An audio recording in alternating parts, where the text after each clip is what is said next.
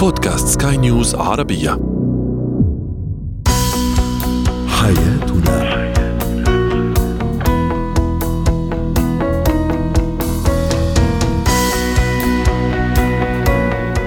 أهلا بكم مستمعينا في عدد جديد من حيزكم الاجتماعي اليومي حياتنا.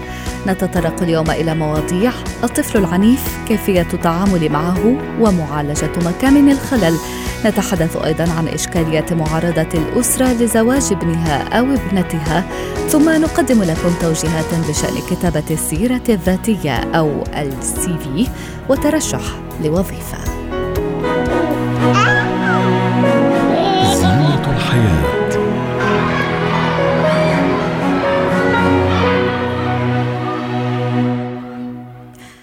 الطفل العنيف كيف نتعامل معه؟ كيف نعالج مكامن الخلل في تربيته؟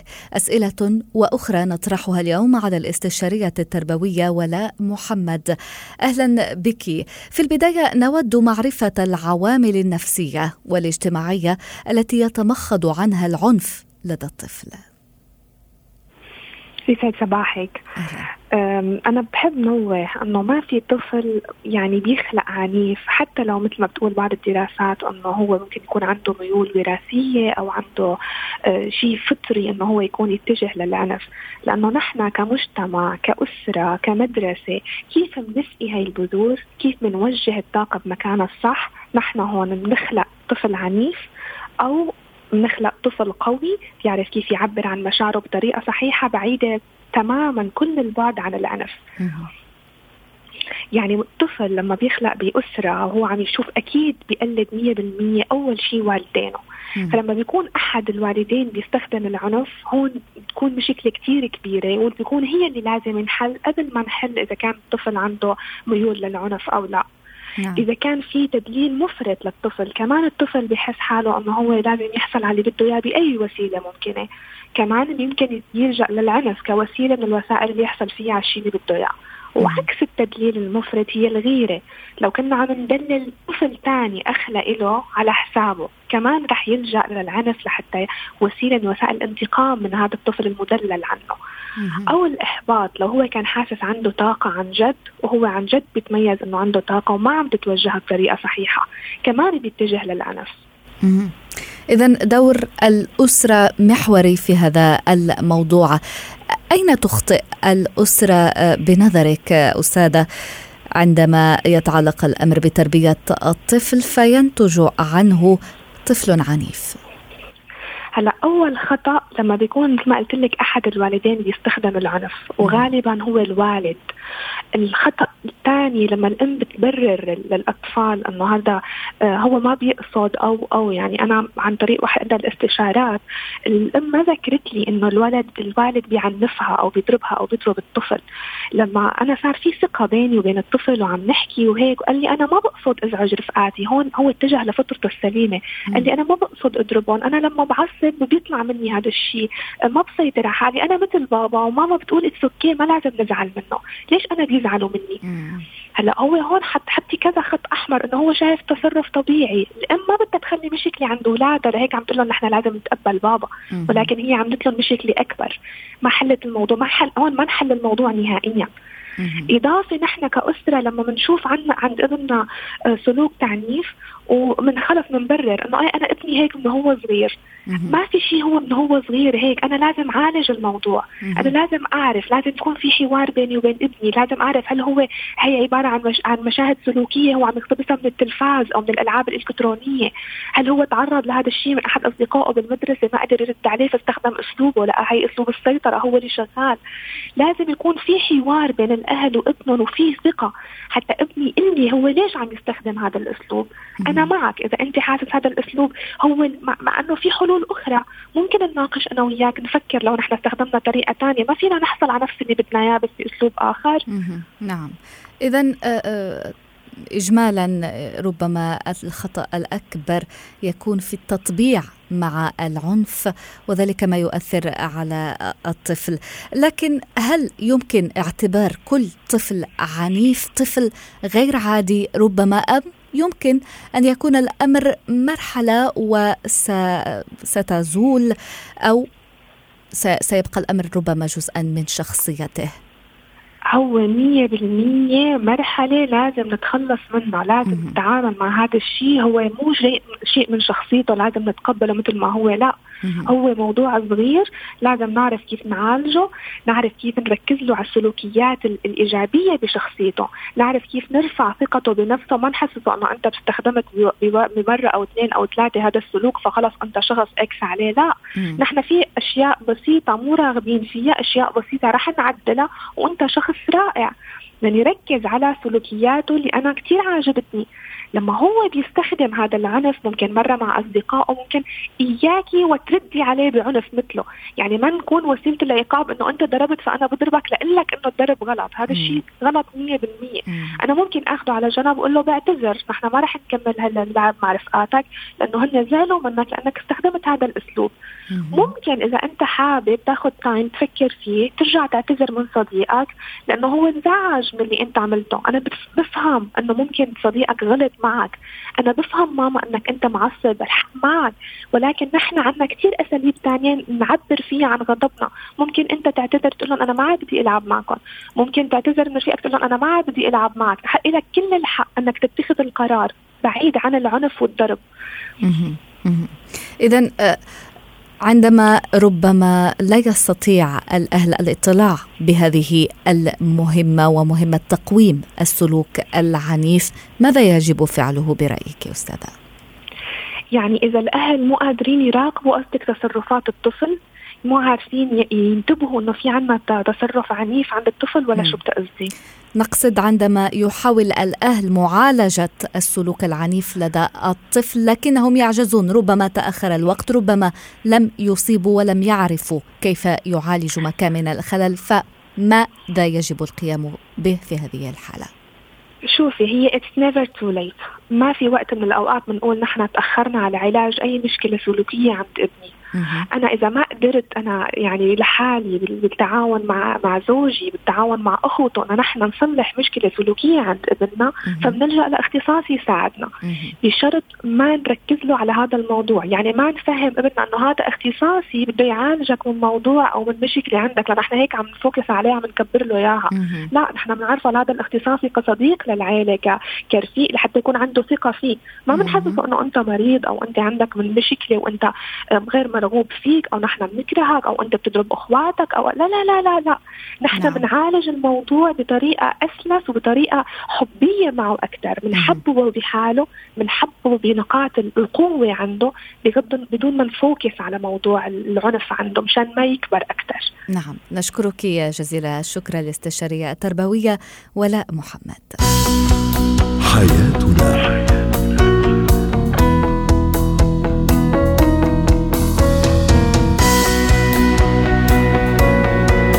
نجدد الترحيب بكم ونتحدث الآن عن إشكالية معارضة الأسرة لزواج ابنها أو ابنتها.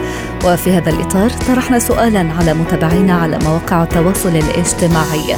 ما العمل عندما يعترض الأهل على زواج أبنائهم؟ وهذا جانب من آرائكم. سلوى دودي تقول يجب الأخذ برأي الآباء لأنهم أدرى بمصلحة الأبناء. هشام فضال يقول إنه يجب إقناع الوالدين فإن لم نستطع فعليهم الاستجابة لأمر الوالدين.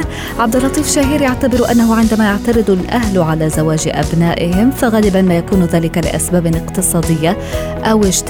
لكن الوضع تغير وأصبح الأبناء يفرضون الأمر الواقع حسب رأيه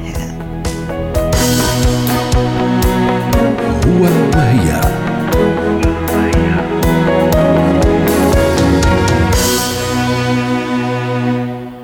ونناقش هذا الموضوع الآن مع الاستشارية النفسية والاجتماعية ميسون حمزة. أهلا بك في البدء. ما هي أبرز الأسباب التي تدفع الأهل للوقوف في وجه زواج أبنائهم.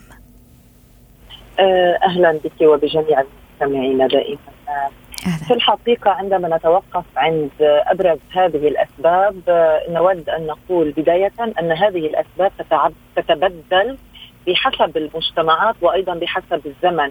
يعني ما كان متعارف عليه أسباب لرفض الأهل لزواج أبنائهم في الماضي يختلف عما هو اليوم. تبدو من أبرز الأسباب التي نستطيعها اليوم هي عدم التكافؤ بين الابن أو الابنة ومن يتقدم لهم للزواج أو من ينوون الزواج به.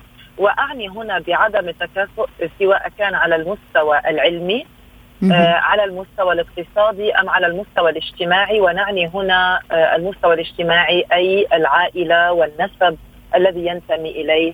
الطرف الآخر ولكن يبدو اليوم آه نتيجة التقدم آه العلمي و آه، يعني كيفية معاملة الأهل لأبنائهم والطموحات التي يرتكز عليها الأهل تجاه الأبناء يبقى دائما الدافع بالتكافؤ العلمي وعدم التكافؤ العلمي أي في الشهادة العلمية والمستوى التعليمي بين الشريكين هو العامل الأساسي لرفض الأهل تجاه أبنائهم. اذا نعم. ربما هي أسباب اجتماعية أكثر منها اقتصادية في نظرك. نعم. نعم نعم. لم يعد العامل الاقتصادي وانما وإن كان عامل مهم. يعني وإن كنا نراه في بعض البيئات وببعض الفئات الاجتماعية وبعض المجتمعات. يلعب دور العامل الاقتصادي ولكن نحن دائما نرى أن الأهل يعولون على الكفاية العلمية. مثلا لنطرح أمثلة. إذا كنت قد أن يعني ربيت ابنتي بطريقة ما ودعمتها حتى تصل إلى مستوى تعليمي عالي ونحن نعلم أن اليوم آه، لم يعد الأبناء يكتفون فقط بالشهادة ما يعرف آه، عليها باسم الإجازة أو الليسانس. أغلب ال أغلب ال الأهل يطمحون أن آه، يحصل أولادهم على الماجستير وما فوق. لذلك نحن نعلم أنه الكفاية العلمية تستطيع أن تؤمن مستقبل أفضل للأبناء سواء كان على المستوى العمل أم على المستوى الراتب أو الدخل الاقتصادي والمردود الاقتصادي، لذلك لا نعول دائما على السبب الاقتصادي لأنه الكفاية العلمية قادرة على تحقيق كفاية اقتصادية، بينما العكس ليس صحيح، يعني نرى انه الأهل آه، صحيح ببعض الفئات آه، يكون واقع الأهل ميسور ويستطيع الأهل أن يؤمنوا لابنهم العمل أو المدخول العالي آه، ولا نرى هنالك بأسا من أن يخطب فتاة أو يرتبط بفتاة أقل منه اقتصاديا. نعم. ولكن الحال ليس بالنسبة للابنة يعني إذا كانت تأتي من أسرة ميسورة اقتصاديا ولديها كفاية آه، اقتصادية مرتفعة قد يرفضون المتقدم للزواج لابنتهم إذا كان من مستوى اقتصادي أقل. نعم. ولكن تشير الدراسات إلى أنه الشهادة العلمية تلعب دور بالإضافة إلى عامل آخر هو أيضا مرتبط بالقيم وبالعادات والتقاليد وهو مسألة الحسب والنسب يعني آه، آه، صيت العائلة إلى أي مدى هذه العائلة تتمتع باسم ومركز وهيبة اجتماعية في الواقع الاجتماعي تحديدا في البيئات التي هي بيئات ريفية إلى نعم. حد ما نعم. يعني آه، يريدون لأولادهم أن يرتبطون بأفراد ذات اسم عائلي أو مركز عائلي معين أو مرموق. نعم، الآن نريد الحديث عن كيفية التعامل عندما يكون نعم. هنالك اختلاف بين الأهل وابنهم أو ابنتهم المقبلة على الزواج، كيف يجب أن يتعامل كل طرف في هذا الموضوع؟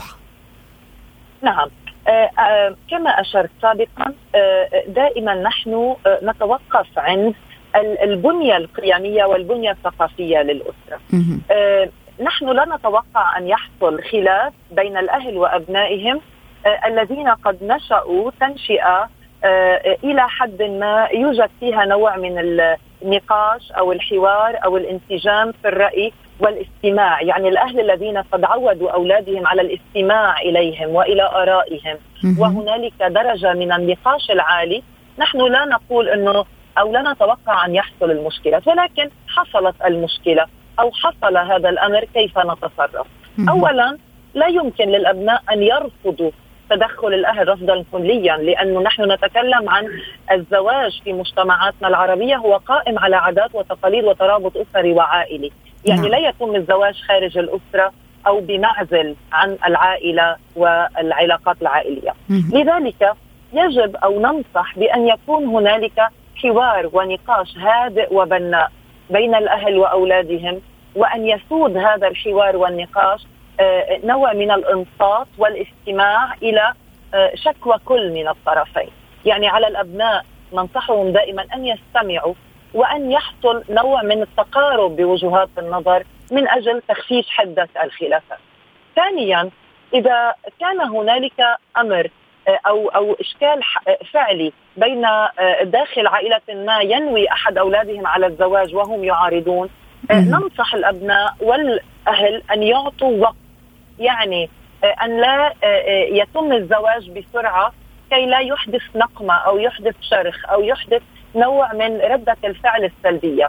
يعني يجب أن يعطى الوقت، نحن ننصح عندما يلجأ بعض الأهل إلى مستشارون أو إلى أخصائيين بقضايا الأسرة ينصح دائما بأن يكون هنالك وقت يعني أن لا يتم الزواج بسرعة وأن يعطى النقاش وقتا لكي تتم آه، مقاربة وجهات النظر نعم.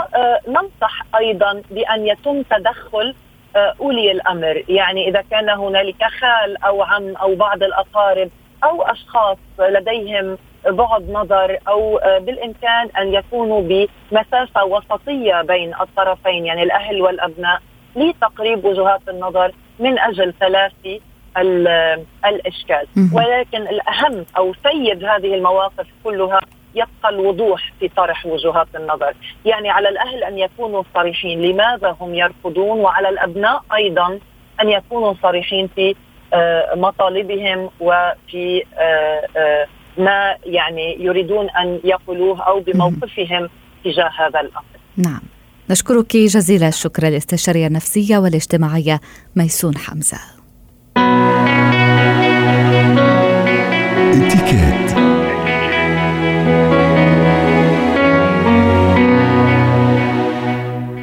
ونخوض الآن في موضوع كتابة السيرة الذاتية السي في والترشح لوظيفة.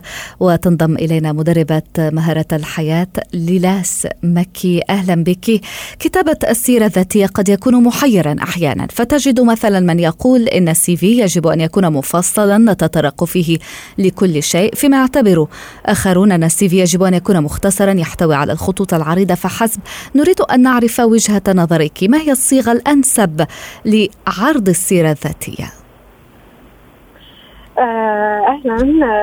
أهلا. آه مبدئيا أنا بس بدي أحكي عن إنه نحن بدنا نعتبر دائما إنه السيرة الذاتية تبعنا أو السي في هي اللي بتكون الانطباع الأول عنا نحن كأشخاص وهي اللي بتعطينا الفرصة إنه نحن نقدر ننتقل للخطوة الثانية اللي هي مقابلة العمل أو الانترفيو.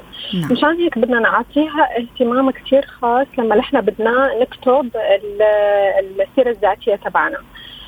آه فبدي أحكي هيك باختصار عن النقاط المهمة أو آه كيف ترتيب النقاط إحنا لما بدنا آه نكتب السيرة الذاتية تبعنا. بدنا دائما نحاول إنه نبلش بال ممكن نسميها ال contact information أو المعلومات التواصل معنا اللي هي حتكون فقط اسمنا. ورقم التليفون وال email address تبعنا وممكن نضيف LinkedIn profile يلي هو آه، ممكن يكون شيء مهم بمعلومات التواصل آه، عن بروفايلنا نعم. وبعدين في خطوات لازم دائما ننتبه عليها. أنا بشوفها كثير من ال CV ات اللي بتجيني إنه ما بيكون في آه، ترتيب بالأولويات. فدائما إحنا نبتدي إنه نحط مثل مثل بروفايل سمري أو شيء آه، ملخص يلخص حياتنا العملية ويلي هو نحن ممكن نحط فيه المسمى الوظيفي تبعنا.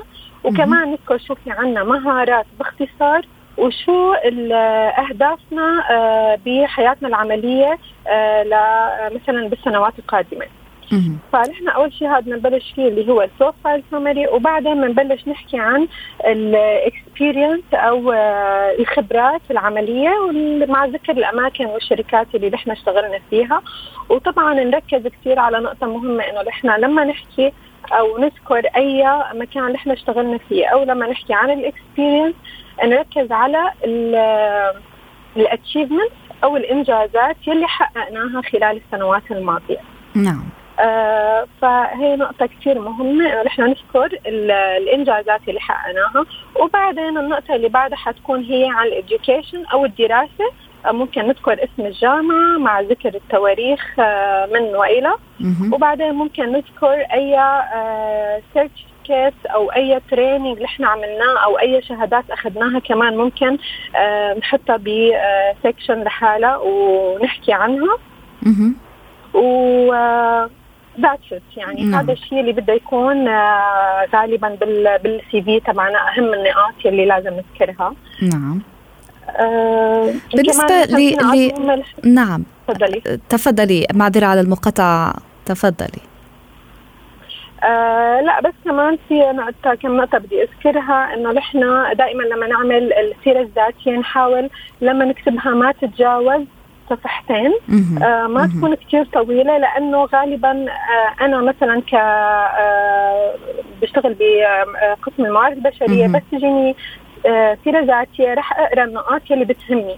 رح أركز على الإنجازات على أول النقاط المذكورة يلي بتهمني واللي متناسبة مع المسمى الوظيفي اللي شخص عم يقدم عليه. فحاول إني أنا آه، أختصر وما اتجاوز صفحة ونص صفحتين ماكسيموم. بالنسبة لطريقة السي في المصور، انتشرت مؤخرا طريقة شريط الفيديو القصير الذي نتحدث فيه عن سيرتنا المهنية، عن مهاراتنا، هل برأيك يمكن الاستغناء عن السيره الذاتيه الكلاسيكية والاكتفاء أو اللجوء إلى هذه الطريقة الجديدة نسبيا؟ آه هلا آه أنا بعتقد إنه نحن هي الطريقة آه لأنه هلا نحن رحنا لموضوع الاونلاين حتى ال interview صارت اونلاين يعني نعم. الحياة شوي ممكن تاخذ طابع آخر. آه بس لا نحن ممكن نحتفظ عنها إذا حبينا إنه يكون في عنا فيديو مصور أو CV مصورة. بس نحن دائما لازم يكون في عنا ال CV المكتوبه واللي هي ممكن نسميها تقليدية لأنه لحد الآن الشركات آه بتطلبها. آه وأحيانا ممكن أنا ك HR أو ك بشتغل موارد بشري ما يكون عندي وقت إني أنا فوت يعني أقرأ فيديو أو أسمع فيديو آه لل CV أو إنه تابعه من أول لاخر خاصة إذا كان وقته ممكن شوي طويل آه وحيكون طبعا عندي آه ممكن 100 آه فيديو مثله أو 100 نعم. سيرة ذاتية فهذا حيستهلك كثير من الوقت نشكرك على كل هذه التوجيهات والنصائح مدربة مهارة الحياة ليلا اسمكي حياتنا.